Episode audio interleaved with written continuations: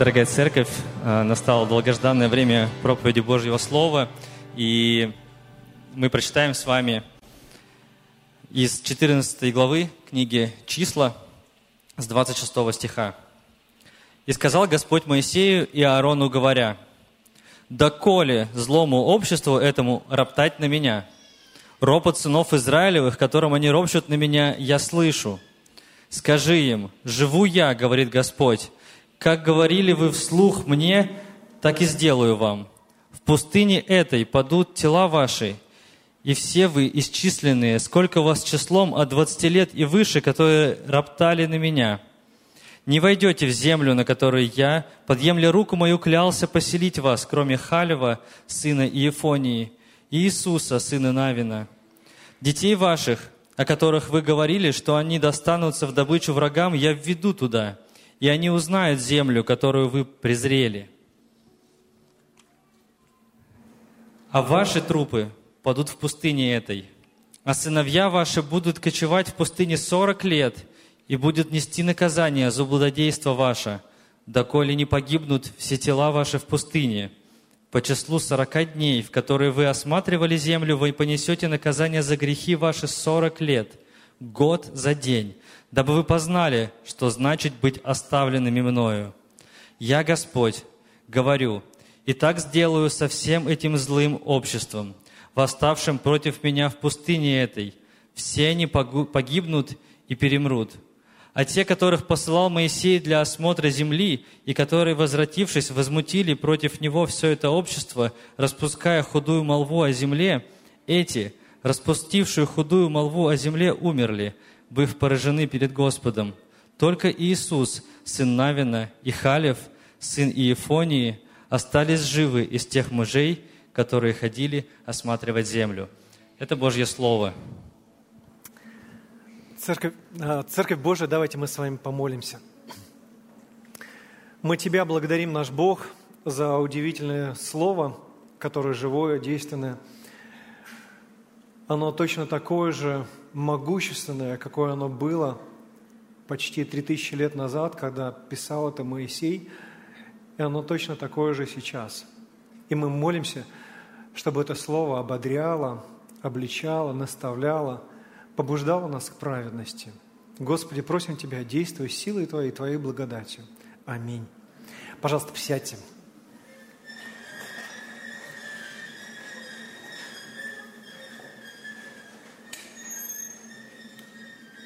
С этой сценой гораздо ближе все, поэтому слава Богу. У нас есть с вами прекрасная возможность изучать сегодня всю 14 главу. И перед э, тем, как мы с вами приступим к изучению этой главы, э, я хотел бы напомнить про одно такое явление. Оно называется цунами. Наверняка многие из вас слышали про него. Самое ужасное цунами, которое когда-либо было на Земле, оно, ну, по крайней мере, из того, что записано, оно произошло 26 декабря 2004 года. Из-за разлома в земной коре, а, который длиной около тысячи километров, произошло землетрясение в глубине Индийского океана. И вот э, это землетрясение продолжалось порядка 8 минут. По шкале Рихтера оно оценивалось 9 из 10. И его мощность равнялась 23 тысячам ядерных зарядов, которые были сброшены на Хиросиму. Представляете себе, да, вот такое мощное землетрясение. И э, землетрясение это не самое страшное, потому что следом за этим землетрясением э, поднялась волна. Если в открытом океане ее высота была чуть больше, чуть меньше метра, то приближаясь к, э, уже к земле, высота была в прибрежной зоне 15 метров, а высота, которая называется заплеска, или вот максимальная зона, где вот возможен прилив, там она уже была 30 метров высотой. Представляете себе? Вот такая волна, она обрушилась на остров Суматру, который в Индонезии, потом дальше она дошла до Таиланда, Шри-Ланки, Индии, и вот так вот практически все континенты она затронула.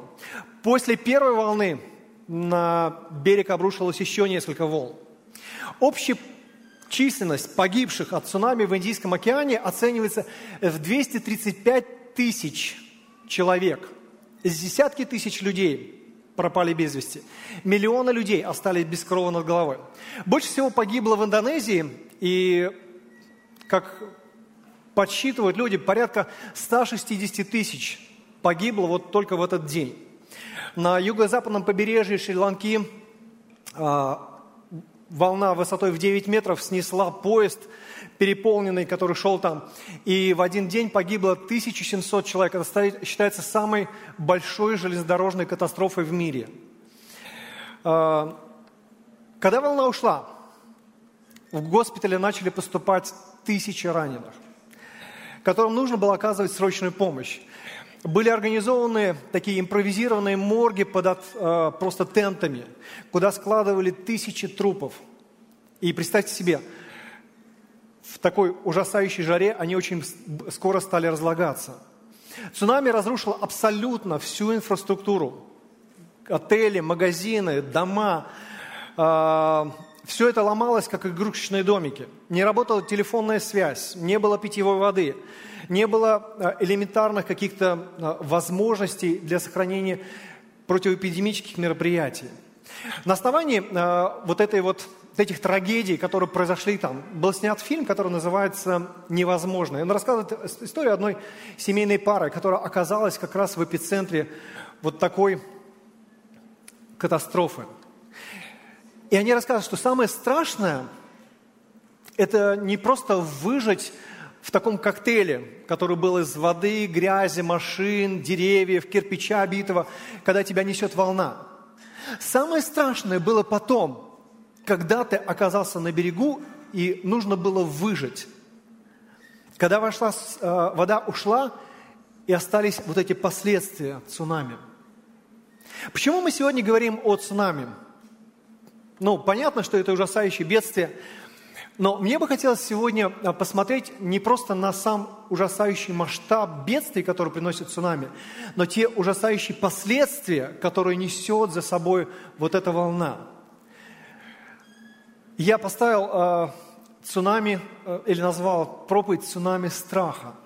Страх, как вот такая огромная волна, она приходит в жизнь человека и, несет разрушительный эффект – разрушая все в жизни человека, сметая все на своем пути. А, мне бы здесь хотелось пояснить, что далеко не любой страх, его можно сравнить вот с таким цунами. А, в силу нашей греховности, неспособности, слабости, я бы сказал, что мы склонны к страху, мы боимся, а, но если Бог остается на своем престоле – то страх, он не является вот этим вот всепоглощающим событием в нашей жизни. Но как только мы теряем Бога из э, нашего точки зрения, из ориентира, как только мы сосредотачиваемся на чем-то тварном, тогда этот цунами становится настолько разрушительным, что сметает все жизнеопределяющие основы в нашей с вами жизни. И если только вы отпустите вожжи страха, если вы только предадитесь ему, то эта волна, она вырастает до уровня цунами. И тогда что появляется? Человек начинает осуждать Бога. Он говорит, Бог, почему ты такое ужасное допустил в моей жизни? Вы начинаете категорически не соглашаться с тем, что делает Бог. А, вы не соглашаетесь с тем, какие обстоятельства происходят в вашей жизни. Фактически, вы сами становитесь Богом своей собственной жизни. И такой страх, он является не только греховным, но и ужасающим по своим последствиям. Причем здесь не только важно, страх чего это. Это может быть э, боязнь замкнутых пространств, э, публичных выступлений, страх за здоровье своих детей. Ну, можете любой страх сюда э, поместить.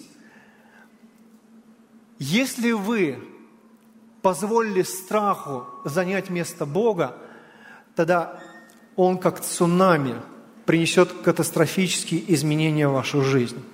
Именно о таком страхе мы читаем с вами в книге чисел. Мы видим, как народ израильский, когда пришли вот эти разведчики, они начинают переживать о том, что будет в их будущем. И чем больше они позволяют страху завладевать их жизнью, тем больше Бог смещается с центра, тем больше они сами занимают место владетелей или властителей своей жизни. И мы с вами читаем, что Богу потребовалось немало усилий для того, чтобы этот народ как-то встрепенуть, для того, чтобы они поняли, в мире есть Бог, это точно не они. Потребовалось немало усилий, чтобы обратить спять последствия вот, этих, вот этого цунами страха, которое пришло в жизнь еврейского народа. Если страх в вашей, в моей жизни, он будет прогрессировать, тогда он достигнет вот этого катастрофического размера, размера бунта против Творца, размера, когда вы становитесь вместо Бога в вашей жизни – и вопрос, который мне сегодня хотелось бы задать. Какого размаха э, достигают вот эти вот последствия? Какие характеристики этих последствий бунта или цунами, который проходит в вашей или в твоей жизни, э, если вдруг мы позволяем страху дальше прогрессировать в нашей жизни?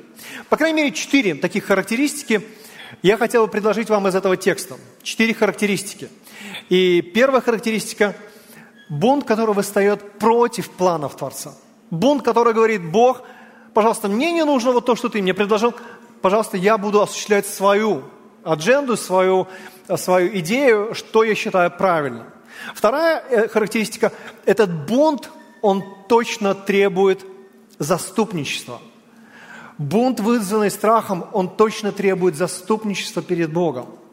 В-третьих, бунт, вызванный страхом, он ведет к Божьему наказанию. И в-третьих, и в-четвертых, бунт, вызванный страхом, нуждается в глубоком раскаянии. Четыре характеристики вот этих ужасающих, сметающих последствий, которые возникают в жизни каждого человека, если он позволяет страху развиться до уровня цунами, который сносит его жизнь. Итак, первая характеристика последствий катастрофического бунта – человек сметает планы Творца. Человек сметает планы Творца. Давайте посмотрим с вами на первые три стиха. «И поднялось все общество вопль, и плакал народ всю ту ночь, и роптали на Моисея и на Аарона все сыны Израилевы. И все общество сказало им, «О, если бы мы умерли в земле египетской, или умерли бы в пустыне этой, и для чего Господь вывел нас в землю эту, чтобы мы пали от меча? Жены наши и дети наши достанутся в добычу врагам. Не лучше ли нам возвратиться в Египет? Итак, первое, что мы видим здесь, у людей возникают сомнения в Божьих планах. Мы с вами понимаем, что книга чисел, она стоит, по крайней мере, из двух таких больших частей. И первая часть по 25 главу, с 1 по 25, рассказывает историю бунтующего народа.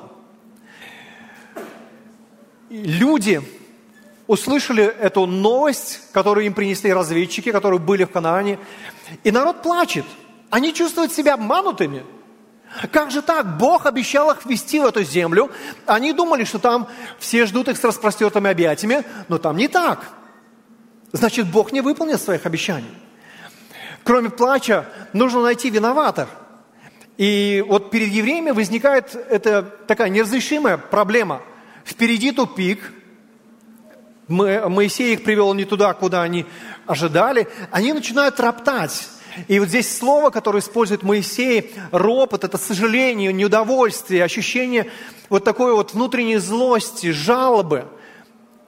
Люди борются не только с самими э, лидерами этого народа, они борются с божественным авторитетом. Им кажется абсолютно бессмысленно, что они вышли из Египта, потратили целых два года, чтобы прийти сюда, вот на эту границу Ханаана. И они говорят, о, если бы мы умерли в земле египетской – а иначе что получится? Наши жены достанутся в добычу, наши дети падут от меча. Ну зачем? Зачем все эти страдания? Кому понравится странствовать по пустыне? Нет. Не лучше ли нам вернуться в Египет? Давайте выберем какой-то другой, альтернативный вариант. И интересно, что в этот момент евреи совершенно по-другому оценивают свое прошлое. Оно кажется им в таком, знаете, безоблачном варианте. Всего два года назад они ужасались, они страдали там, что было с ним в этом Египте. когда их жестоко притесняли, убивали их детей, когда им необходимо было просто выживать. Но здесь они говорят, а там же было хорошо. Помните, буквально небольшой период времени перед этим, в книге чисел, 11 главе, записана история, когда пришельцы среди евреев, они начали обнаруживать свои прихоти. Они говорили, слушайте, в Египте тоже было хорошо. Там мы помним рыбу, лук, чеснок, репчатый лук. А сейчас у нас нет ничего, кроме манны. В Египте было хорошо. Это удивительное свойство нашей памяти быть избирательной. Сосредотачиваться на том, что для нас важится таким удобным, комфортным. А, знаете, я, к сожалению, сталкивался не раз, когда в церкви сестры наши, они приходят, а, и вдруг они говорят, я хотела бы начать отношения с э, молодым человеком. Ты начинаешь разговаривать, кто этот молодой человек? Ну, он типа верующий. А, и ты говоришь, послушай, но ты же помнишь твой прошлый багаж, когда ты вот была неверующей, ты там жила с мужчиной, и ты помнишь, какие были последствия? Да, я помню, я помню. Но а что будет, если я останусь незамужней? Что будет, если никто так и не предложит мне выйти замуж? И люди, интересно, начинают интерпретировать свое прошлое. Они говорят, ну, конечно, там были много неприятностей, но не все так было уж плохо. А может быть, я смогу этого человека обратить к Богу? Может быть, я смогу ему являть Евангелие через свою повседневную жизнь? И остается вот этот страх, что возможно, я не смогу себя реализовать. Возможно, люди будут смотреть на меня как на человека второго сорта. Возможно, я не смогу себя оценить с такой позитивной точки зрения. Люди готовы перечеркнуть абсолютно все и вернуться в этот Египет. Но посмотрите, здесь Моисей, когда он описывает историю Израиля, он описывает не только сомнения в Божьих планах, он описывает то, как люди начинают отказываться от Божьих планов. Посмотрите четвертый стих. «И сказали друг другу, поставим себе начальника и возвратимся в Египет». Они выбирают новую стратегию. Надо выбрать новых лидеров, которые бы могли их привести в эту землю. А, и причем, интересно, как здесь работает страх – Страх, он всегда ориентируется на те ресурсы, которые есть у меня сегодня и сейчас. Он фактически нивелирует Божью работу, которая уже произошла в их жизни. Они забыли, что Бог их уже вывел из этого Египта удивительными чудесами. Они забыли, что Бог каждый день являл им чудо в виде манны. И причем они говорят, давайте мы вернемся в Египет. И они ожидают, что Бог также будет посылать им манну, что Красное море вдруг разойдется перед ними, что египтяне раскатают им красную дорожку и скажут, давайте, приходите, отлично. Нет. На самом деле, они разрушают Божий план. Божий план искупления, который был задуман задолго до сотворения мира, который должен был реализовываться именно в Палестине – но люди размышляют с точки зрения своих меркантильных интересов сегодня и сейчас. И когда человек настроен на свои какие-то интересы, то он не только сомневается в Божьих планах, он не только отказывается от них, но он не принимает никакие обличения. Посмотрите, пожалуйста, с 5 по 10 стих. Моисей и Аарон пали на лица свои перед всем собранием э, общества сынов Израилева. Они упали на свои лица, потому что они ожидали только Божьей защиты, спасения от этого упрямого и буйного сброда. И вот кроме э, Моисея, Иисуса Навина, и э, кроме Моисея и Аарона, Иисус Навин и Халев начинают пытаться усмирить этот народ. И смотрите, а что они говорят? Седьмой стих. «Земля, которую мы проходили для осмотра, очень-очень хороша». Зачем нам отказываться? Цель осталась прежней. Если Господь милостив к нам, восьмой стих, то ведет нас в землю эту и даст нам ее. Бог, Он милосердный. Он точно хочет нас благословить. Более того, в 9 стихе а, они говорят, только против Господа не восставайте. Нельзя идти против Божьих планов. А, в 9 стихе они говорят, не бойтесь народов земли этой. То есть очевидно, что а, вот эти два человека, Иисус Навин, Навин и Халев, они говорят, вы видели, сколько чудес сотворил Бог в Египте. Вы видите эти чудеса сегодня, сейчас. Неужели вас Бог оставит дальше? Идемте. И посмотрите, несмотря на все предупреждения, что делают вот эти, э, делает этот народ? Десятый стих. «И сказала все общество побить их камнями». Вообще, э, вот эта кара, побивание камнями, это наказание за очень серьезный грех. Э, чаще всего это было грех богохульства, хула на родителей, нарушение субботы, умышленное убийство. То есть что-то, что прям вот было таким вопиющим беззаконием. И фактически здесь народ говорит, вот эти люди, которые сейчас нас убеждают в том, чтобы нам нужно идти в Ханаан, они совершают ужасный грех. И они говорят, побить, побить их камнями. Не потому, что Иисус Навин и Халев, они говорили какие-то глупости, но потому что решение уже принято, и ничто не должно остановить их. Интересно, когда мы смотрим э, историю Христа, Христос, проповедуя Евангелие, Он говорил, направлял народ на, к истине. И книжники и фарисеи, они решили убить Иисуса, э, и в принципе им не важно было, насколько, не, э, что говорит Иисус. Им абсолютно не важно было. И даже на попытке Никодима сказать, ну слушайте, давайте мы позовем Иисуса, чтобы узнать о учении, а, седьмая глава, 7 а, глава книги Евангелия от Иоанна, 52 стих. Иудеи говорят, на это сказали ему, и ты не из Галилеи, рассмотри и увидишь, что из Галилеи не приходит пророк. Не важно нам, что кто-нибудь будет говорить. У нас есть желание, и мы его точно осуществим. Друзья мои, Первая характеристика вот этого ужасающих последствий, страха, который сносит все на своем пути, это цунами, который сметает Божьи планы. Позвольте я задам вам вопрос. Какие страхи сейчас есть в вашей жизни? Что тревожит вас больше всего?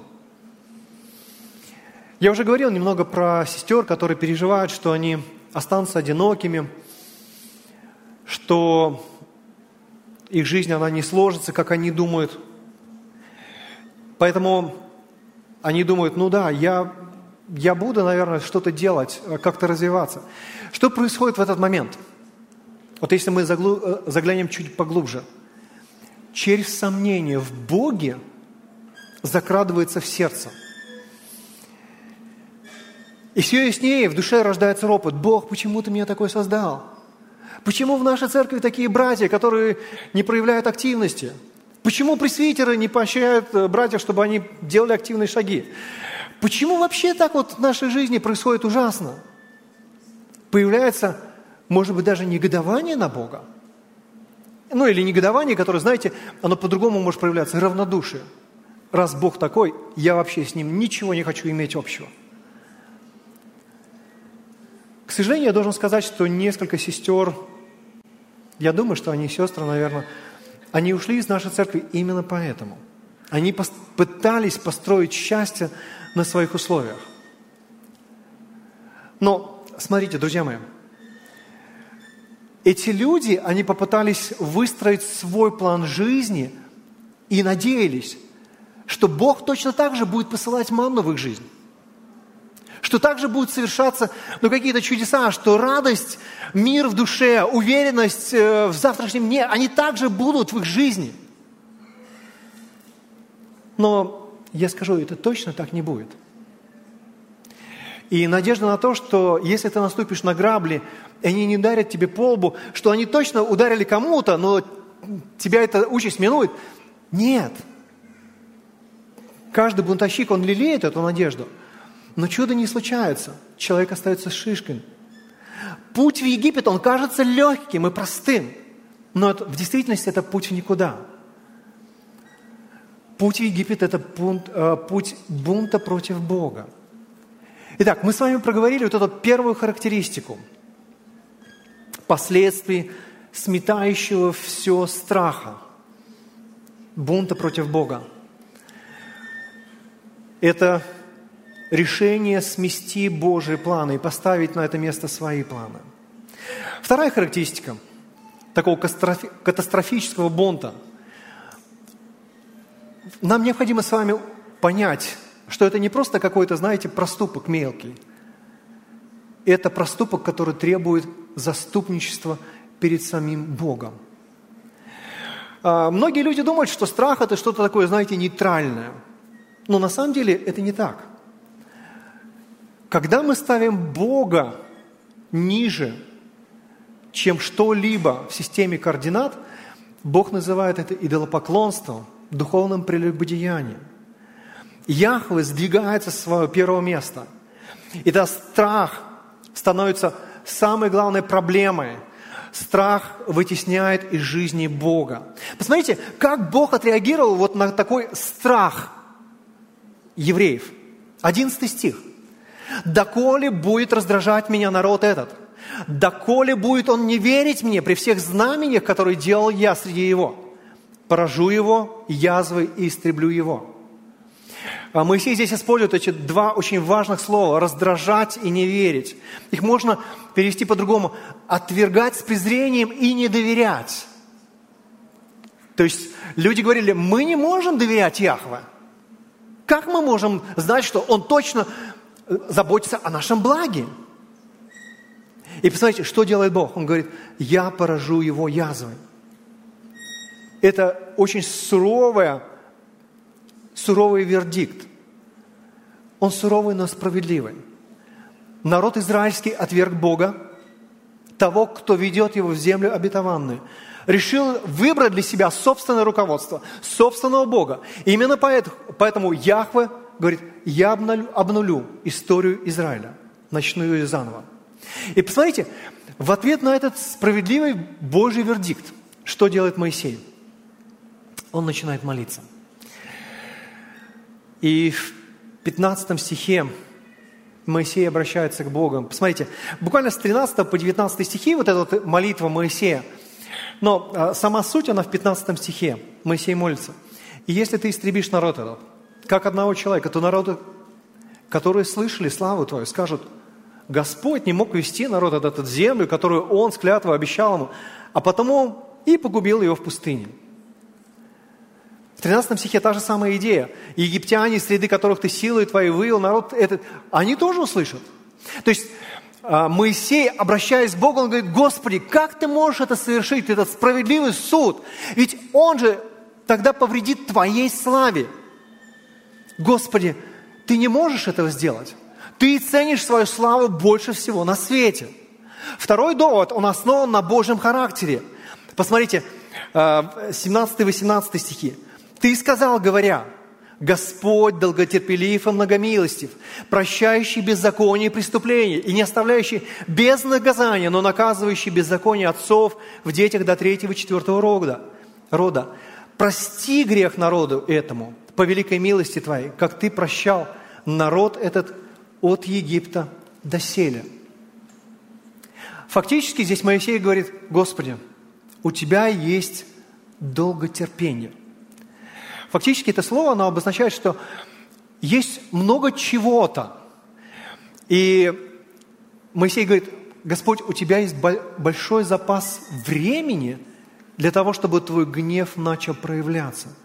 Пожалуйста, прояви его. У тебя есть милость. То есть такие очень близкие отношения между Богом и твоим народом, которые проявляются в верности, в доброте, в заботе. Прояви свою милость. Ведь это же твой характер, Господь. Сделай это. Когда мы смотрим на то, что делает Моисей, мы понимаем, ведь это именно то, что сделал Христос для нас. Наш страх – это не просто какой-то, знаете, маленький грех. Ну, что-то нейтральное, ну, такое чуточное. Ну, подумаешь. Это то, за что Христос понес наказание, возмездие – Евангелие от Иоанна, 3 глава, 17 стих. Евангелист Иоанн пишет, «Ибо не послал Бог Сына Своего в мир, чтобы судить мир, но чтобы мир спасен был через Него». Иисус стал между нами и гневом Божиим, чтобы гнев не обрушился на нас. Та справедливая участь, которую мы должны были бы с вами ее ощутить, в виде справедливого Божьего гнева, который нас должен втоптать вот в ничто. Это все было излито на Христа Иисуса. Господь испытал физические, моральные муки, отделение от Бога Отца, то, что должны были бы мы с вами испытать в гиене огненной, чтобы всякий верующий в Него не был осужден, но имел жизнь вечную. Наш страх – это не просто что-то мелкое, но то, что заставило Христа идти на крест. Мы сегодня с вами будем вспоминать э, в причастии вот эту величайшую жертву. Почему она была совершена? Потому что наш страх развился до такой степени, что Сыну Божьему нужно было прийти в этот мир. И нам нужно согласиться, что вот это заступничество, оно нам необходимо. Посмотрите, пожалуйста, с 20 по 25 стихи. Бог говорит, по слову твоему прощаю. Прощаю. Знаете, это не то, что а, Моисею вдруг удалось уговорить Бога. Это слово, оно означает, что святость Божия была настолько поругана, что она должна была быть защищена в виде справедливого гнева. И в этом случае молитва, которую молился Моисей, она стала вот этим вот заступничеством, ходатайством за Божий народ. Это не означает, что Бог попустительствует греху. И он смотрит так вот сквозь пальцы. Ну ладно, подумаешь, это маленький грех, это чуть побольше. Нет. Смотрите, чуть дальше мы читаем 22-23 стихи. Бог справедливый вердикт выносит народу. Все, которые не слушали голос моего, 23 стих, не увидят земли, которую я с клятвой обещал их. Господь, хотя говорит, я точно дам возмездие за этот грех. Смерть обрушится не сегодня, не сейчас. По молитве Моисея вот эта смерть, она была отдалена. И люди просто в течение 40 лет умирали. Смотрите, интересно, заступничество, оно не означает, что человек не несет каких-то последствий. Ну, а, вспомните, а, я думаю, что вы, может быть, соприкасались с людьми, которые ну, имели вот такой богатый греховный опыт прошлого. Кто-то употреблял наркотики, а, заразился ВИЧ-инфекцией, гепатитом. И вот он теперь обратился к Богу. Момент обращения, когда вот это заступничество Христа, оно стало действовать, в жизни этого человека, не означает, что Бог тут же стер вот все последствия греха. Нет. То есть человек, он э, также остался там, больным ВИЧ или, может быть, э, гепатитом, и ему нужно проходить дальше долгую противовирусную терапию или всевозможные ограничения. Последствия остаются. Но это означает, что Вот это вот бунт, он точно требует того, чтобы было, был заступник, был кто-то, кто стал между нами и Богом. Я когда думал, а, размышлял об этом тексте, я думал, как вообще этот текст он может быть применим к нам? Я подумал, что в нашей церкви есть немало тех людей, которые смотрят на свой брак, и у них есть страх – что брак никогда не изменится. Их муж или жена никогда не поменяются. Они останутся точно такими же. И у них есть следующее такое греховное решение. Господи, раз это так, то, пожалуй, я закончу всю эту историю. Все, развод – это, наверное, единственный правильный выход. И позвольте мне сказать, что если вы испытываете вот такой ужасный брак, мне искренне жаль. Правда, я очень сочувствую вам. Однако страх который ты испытываешь, он не дает тебе оснований для того, чтобы ты бунтовал против Бога. Страх не является чем-то безобидным. Помните, в книге Откровения написано а, в 21 главе 8 стихе, «Боязливых же», и там дальше, «участь где?» Помните? В озере огненном.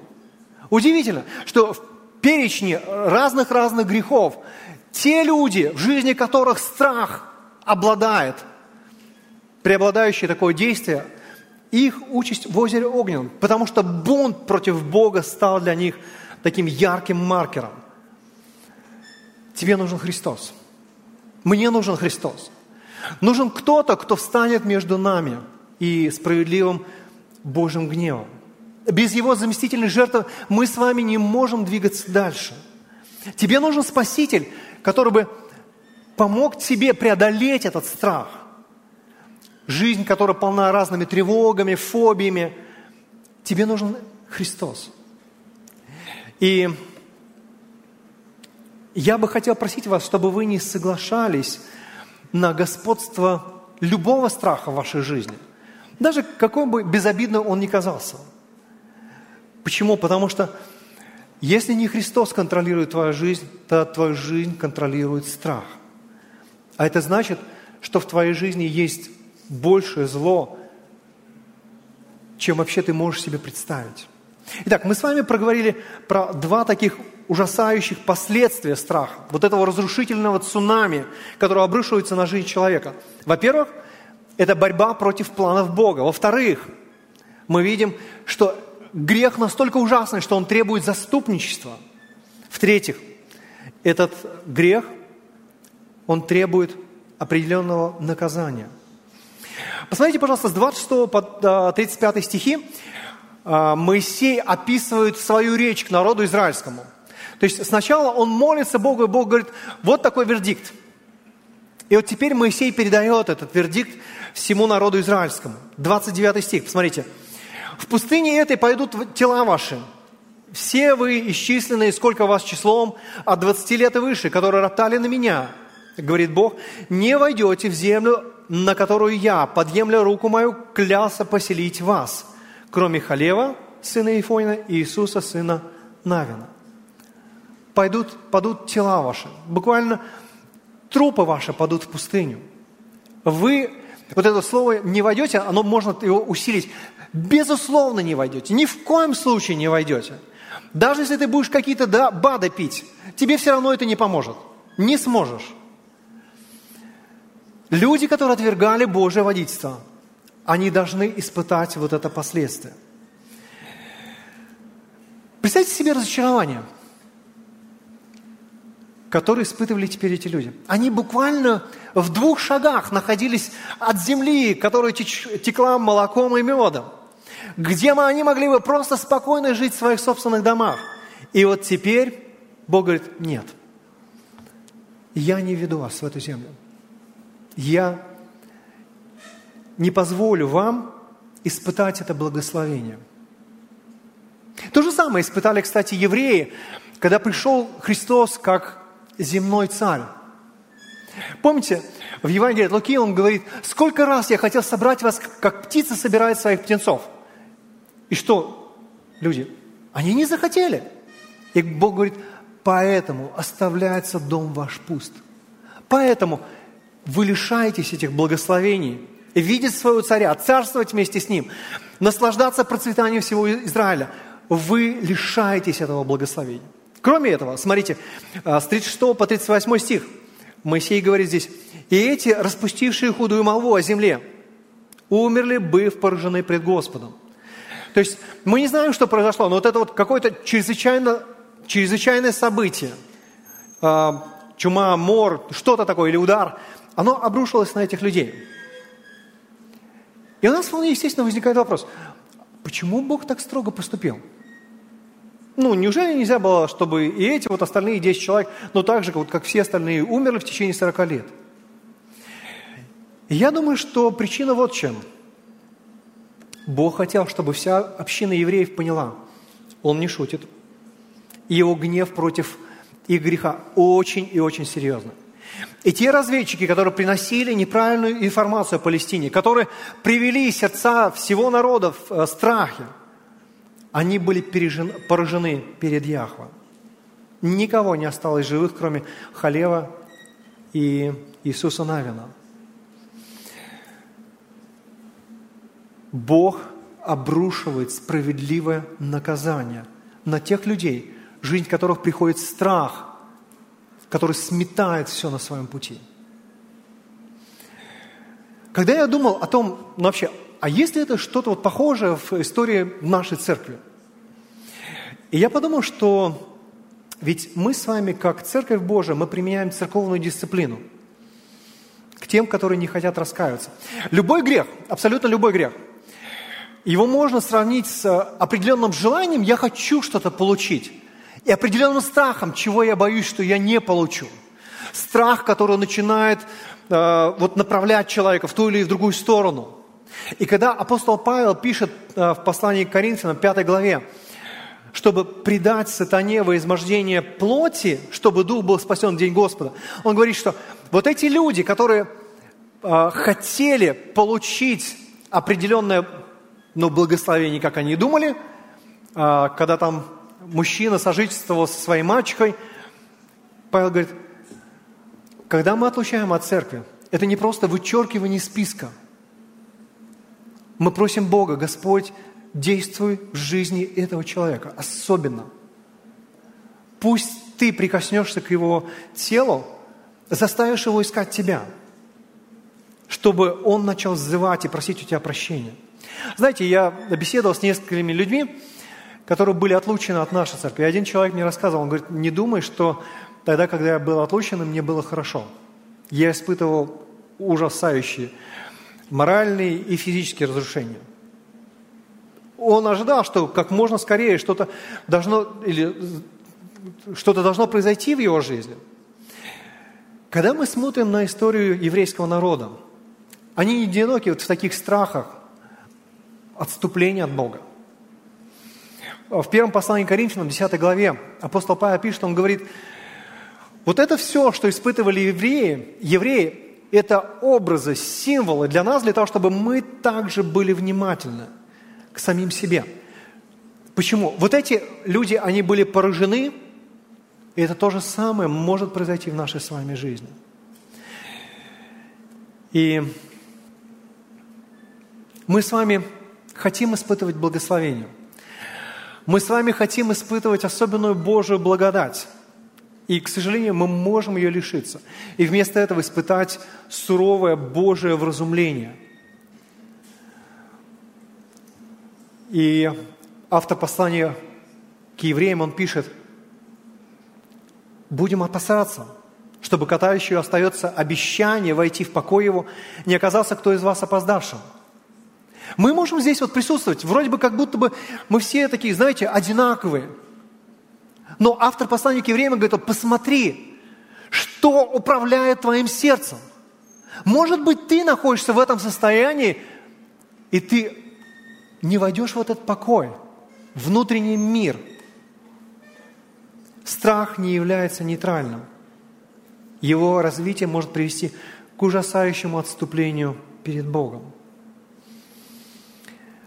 Друзья мои, я думаю, что каждый из нас может вспомнить те моменты, когда вы испытывали вот этот страх, который вырастал до границ вашего бунта перед Богом. Давайте один пример страха приведу его перед вами. Я думаю, что он, может быть, поярче вам покажется. Страх перед людьми, а, перед их мнением, а, боязнь ошибиться, что вы будете глупо выглядеть в глазах кого-то, что вас вытеснит из компании, что вы не сможете добиться того, чего вы хотите, и вы окажетесь вот таким вот каким-то странным. Вспомните историю Саула. Он так переживал за свою репутацию, и когда вдруг э, о Сауле сказали, Саул победил тысячи, а Давид десятки тысяч, как это так? Есть кто-то, кто гораздо виднее, заметнее, чем я. Из-за страха быть отверженному лидерами своего народа, он даже был готов разорвать одежду Самуила. И как результат, помните, что произошло в жизни Саула?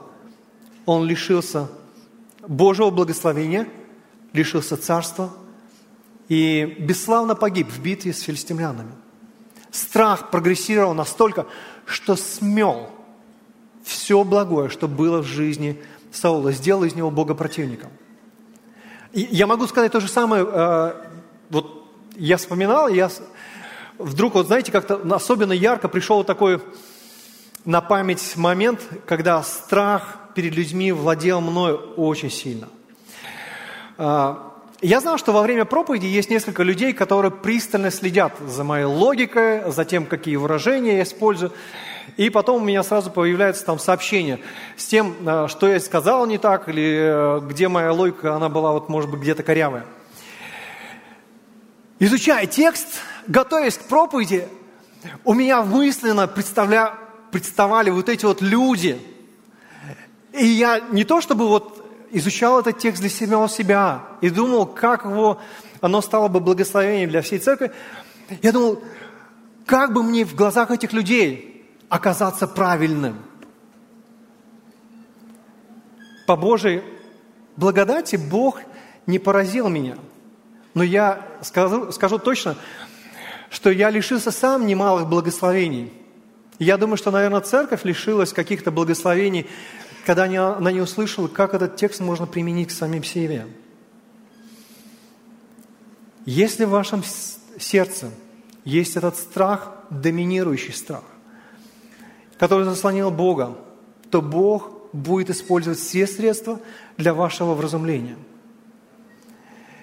И, к сожалению, вы можете потерять награду. Помните, апостол Павел говорит, для меня самое важное, чтобы я не потерял награду. Для меня самое важное, чтобы вот эта похвала от Бога, я ее не лишился.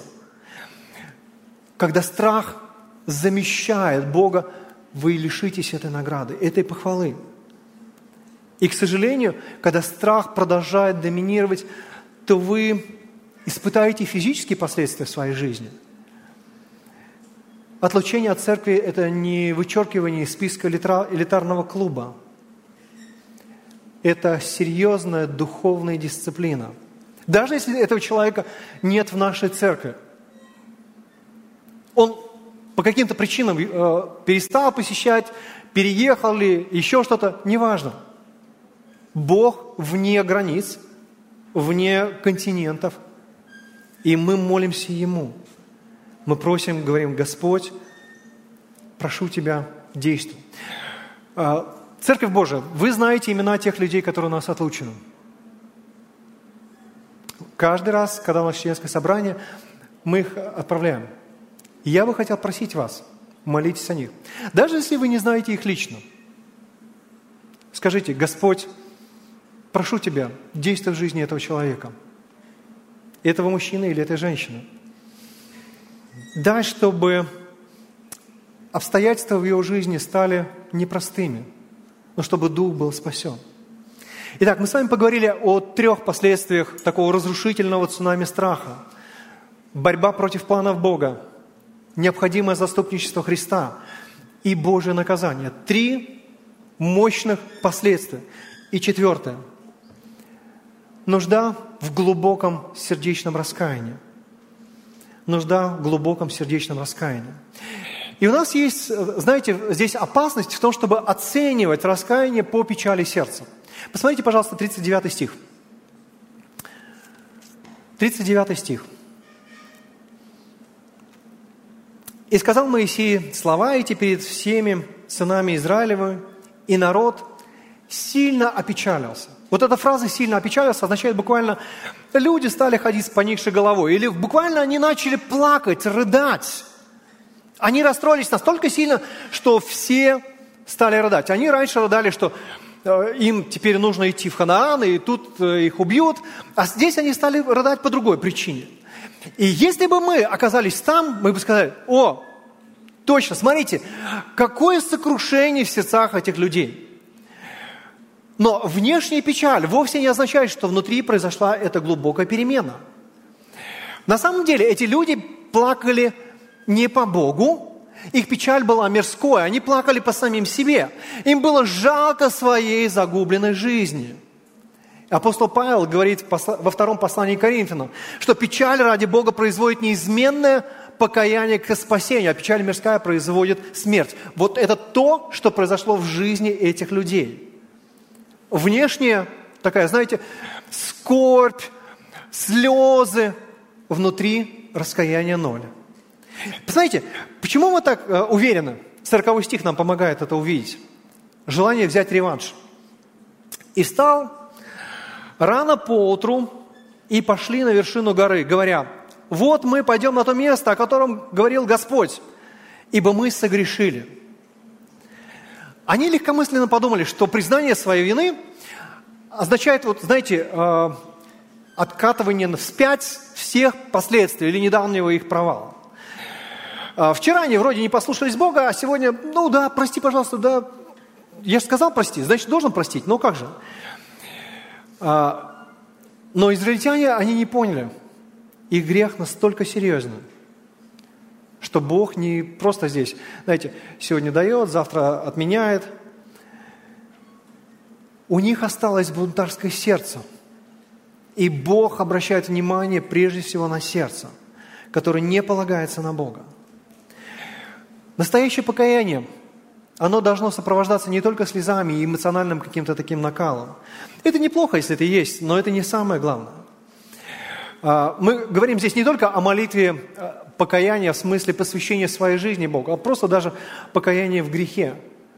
Эмоции и устное исповедание греха точно должны быть или могут быть но они не являются главным индикатором сердечной перемены.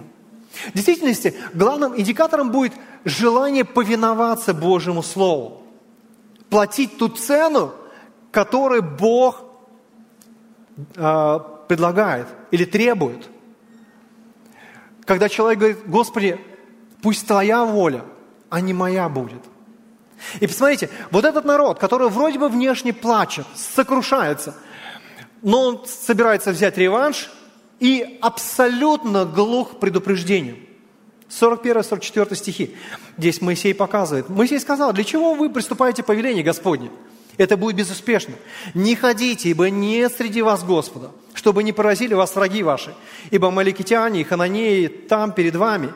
И вы падете от меча, потому что вы отступили от Господа, и не будет с вами Господа подобно Самсону, эти люди лишились силы. У них ее нету. Но, знаете, 44 стих. Они дерзнули. То есть, буквально это слово означает быть таким раздутым, надутым, такое обозначает высокомерие, надменность. Они думают, да ладно, подумаешь, эти ханани, да сейчас мы их одной левой, подумаешь. Завет, а, ковчег завета остается в стане, Моисей остается в стане, предупреждает бесполезно. Яхва не реагирует на их желание. Знаете, э, может у кого-то сложиться такое впечатление, что э, Бог, Он подобен такому, знаете, компризному другу, который говорит, ну вот надо было раньше покаяться. Вот если бы раньше покаялся, вот я бы сделал. А ты вот опоздал, извини. Нет. Причина заключается в том, что евреи не осознали глубины своего греха. И Яхве требовалось целых 40 лет, чтобы мышление поменялось, чтобы сердце изменилось, чтобы люди поняли, насколько ужасно они поступили, отвергнув господство Бога над своей жизнью. В противоположность этому, если человек смиряется, он должен был быть готов понести наказание, каким бы серьезным оно ни было – даже болезненное наказание, оно точно принесет благословение. Хотя в некоторых случаях оно может продолжаться даже всю жизнь. И вот посмотрите, эти люди просто внешне печалятся, хотят взять реванш, глухи к предупреждениям и, к сожалению, испытывают увеличение своего наказания. Посмотрите 45 стих. «И слошли а, маликитяне и хананеи, живущие на горе той, и разбили их, и гнали их до Хормы. В книге Второзакония, в первой главе, Моисей описывает это же самое событие, 44 и 45 стихи. Там есть одна деталь, которую он добавляет. Он говорит, и преследовали вас так, как делают пчелы, поражали вас на Сиире до, до самой Хормы. И там он дальше пишет, «Возвратились вы и плакали перед Господом, но Господь не услышал вопля вашего и не внял вам». Бегство было настолько беспорядочным, как люди спасаются от пчел. Представьте себе, да? То есть, э, когда их рой пчел догоняют, они отмахиваются, им не важно что и где, лишь бы поскорее убежать.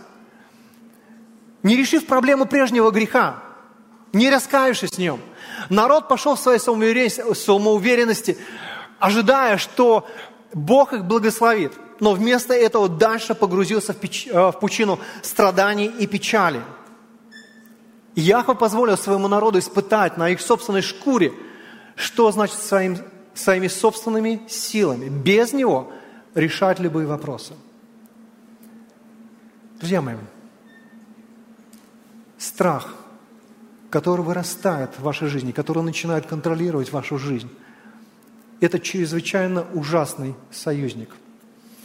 Он разрушит вас, как цунами – и настоящее покаяние или настоящая победа над страхом, оно начинается с глубинного покаяния. Не просто вы посожалели, ну да, в моей жизни что-то произошло не так. Данное такое переживание, оно неплохое, но недостаточное. Знаете, есть э, одна такая старая юмореска в Ютубе. Одна женщина приходит к психологу и говорит, «Э, у меня вот боязнь закрытых пространств. И он говорит, ну слушай, тебе нужно просто перестаться бояться, перестать бояться, и все. Она говорит, ну у меня еще есть э, боязнь там пауков. Он говорит, ну и что, просто перестаньте это делать, и все. Победа над страхом – это не просто перестать бояться. Победа над страхом требует глубокой внутренней перестройки своего понимания предмета страха и кем является Бог. Вам нужно не просто сказать Богу, Господи, я понимаю, я был неправ, пожалуйста, прости. Яхва хочет, чтобы именно Он определял, что правильно в твоей жизни и что неправильно.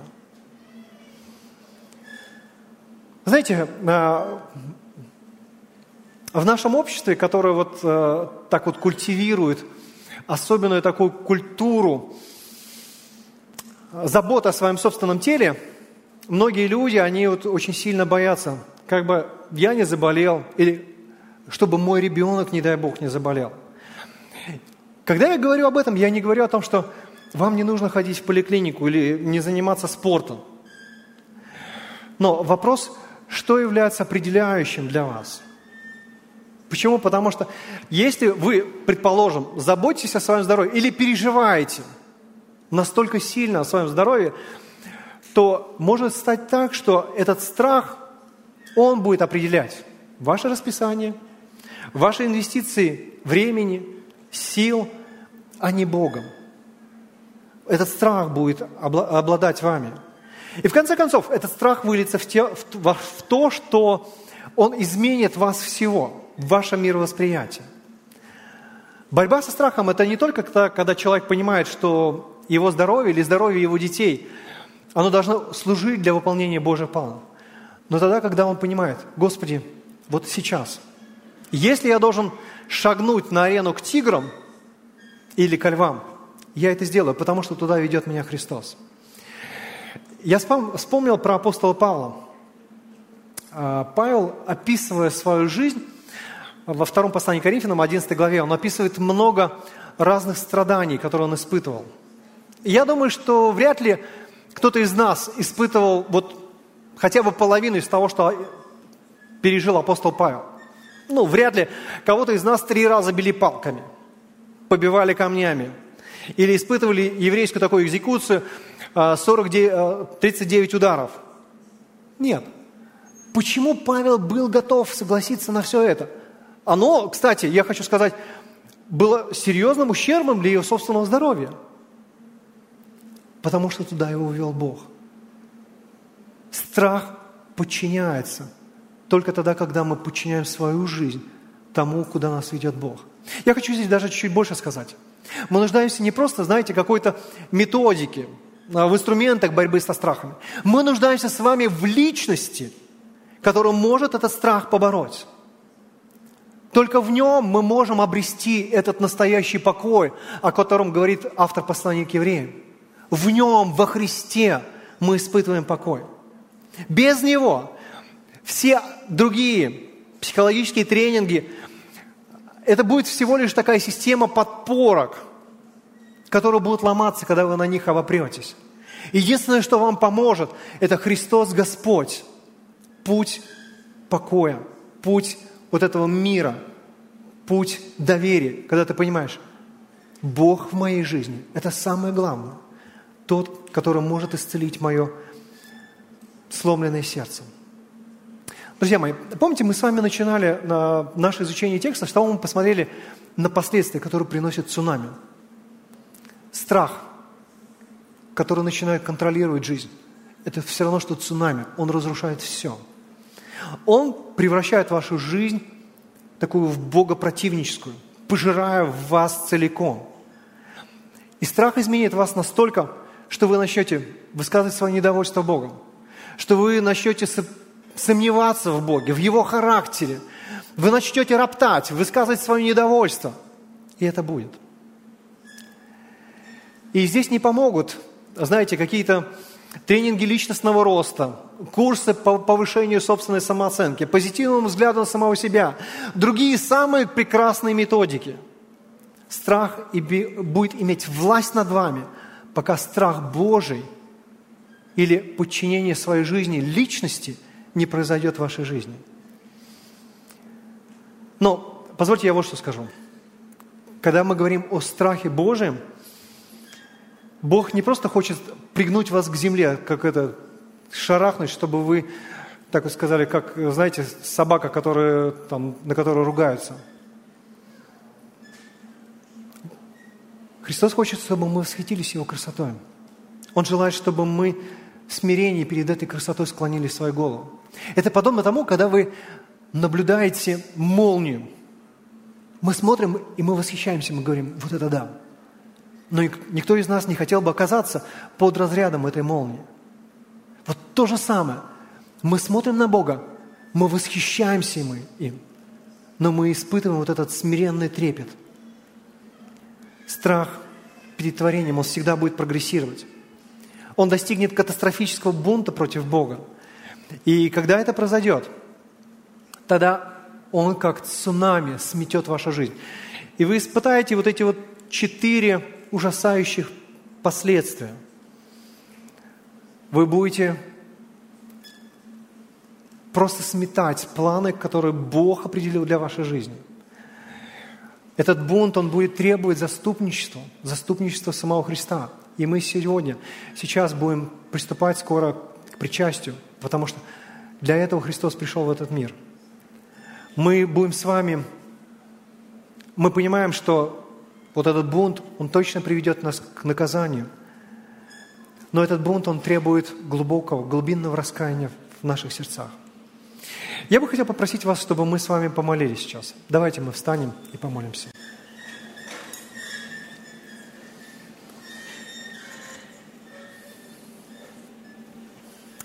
Наш Господь и наш Бог, мы приходим к Тебе, мы осознаем свою отчаянную нужду в Тебе, Христос Господь. Если бы только не Ты. Ни один из нас не мог бы победить тот страх, который живет в нашем сердце. Во-первых, страх смерти, страх чего-то тварного – и этот страх контролировал бы нашу жизнь. Точно так же, как это произошло в жизни еврейского народа. Господи, сегодня мы смотрели на пример израильтян, и мы понимаем, что что-то подобное может произойти в жизни каждого из нас. И мы будем ломать Твои планы, и наш грех вырастет до такого размера, что он будет требовать Заступничество, он будет нуждаться в наказании и будет нуждаться в глубокой внутренней перемене. Господь, но мы хотим быть теми людьми, в жизни которых царствуешь Ты, Господь. Ты как личность, которого мы боимся, боимся и любим, страшимся и смиряемся, восхищаемся и боимся согрешить. Господь, мы хотим быть такими людьми. Мы молимся Тебе о том, чтобы Твой страх, он овладел сердцем каждого из нас.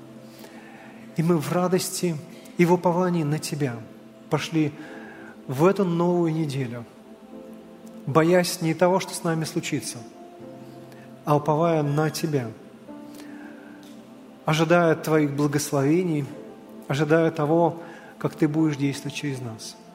Господь, просим Тебя ради Христа Иисуса, благослови, прославься наш Бог, Отец и Сын и Святой Дух. Аминь.